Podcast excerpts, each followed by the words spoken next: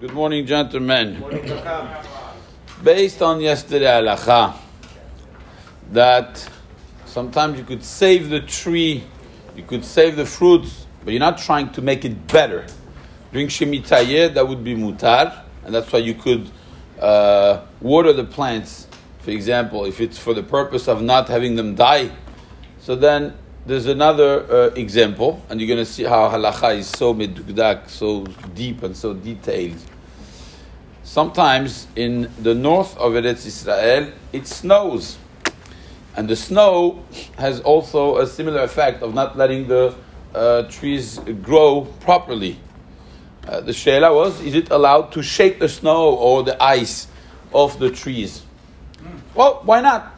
Based on what we learned, it should be mutar because you're not doing it for the fruit to grow better. You're not enhancing the quality of the fruit, which would be asur during the shemitah. All you're doing is you're shaking off a problem. It's the same like pesticides and things like this that we, we mentioned the previous days.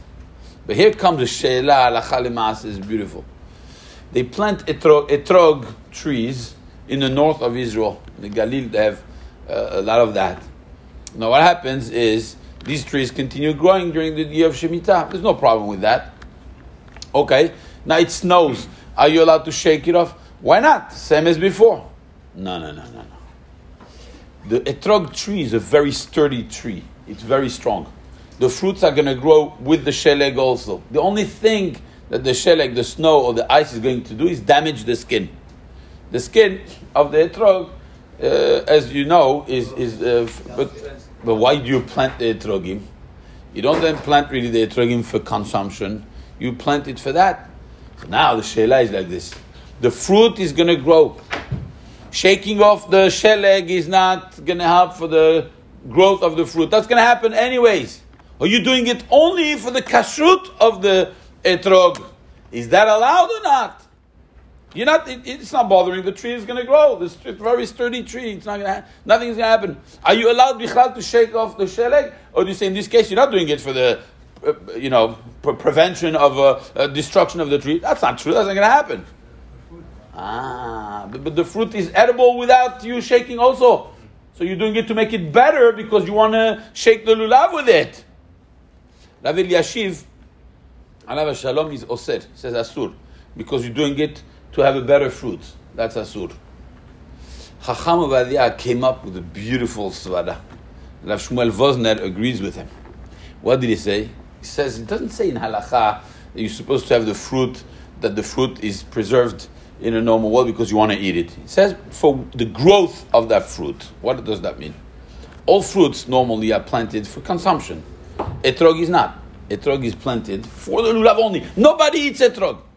Nobody. They do it after the, the holiday. They tell you it's segula for this, it's segula for that. Uh, you don't buy etrog for that. Nobody pays 50 70 dollars for a little uh, lemon. Nobody does that. They don't plant it for that. They plant it for the mitzvah only. So the purpose was for it not to be damaged for the mitzvah. It's not anymore two steps. Food, oh, here you got. It's not going to happen. No, you don't plant it for the food. Since you plant it for the purpose of mitzvah only, Therefore, preserving the fruit is also considered for the mitzvah only. Because you can't come and tell me, oh, uh, it's good for consumption, you could eat it anyways. Yeah, but I didn't plant it for that. Nobody plants etrog for food. They plant etrog for mitzvah. Therefore, if you damage the fruits for the mitzvah, it would be mutar to shake off the sheleg. That's what he says. The beautiful chidush. Rav Shmuel Vosner agrees with him. He just says, but there you have to be very makpid on the following. He says then, it's only you're only allowed to remove the sheleg or the ice of the tree of etrog or the fruit of etrog to make to keep it kosher. But many times you want it mehudar, you want it beautiful. That's not allowed.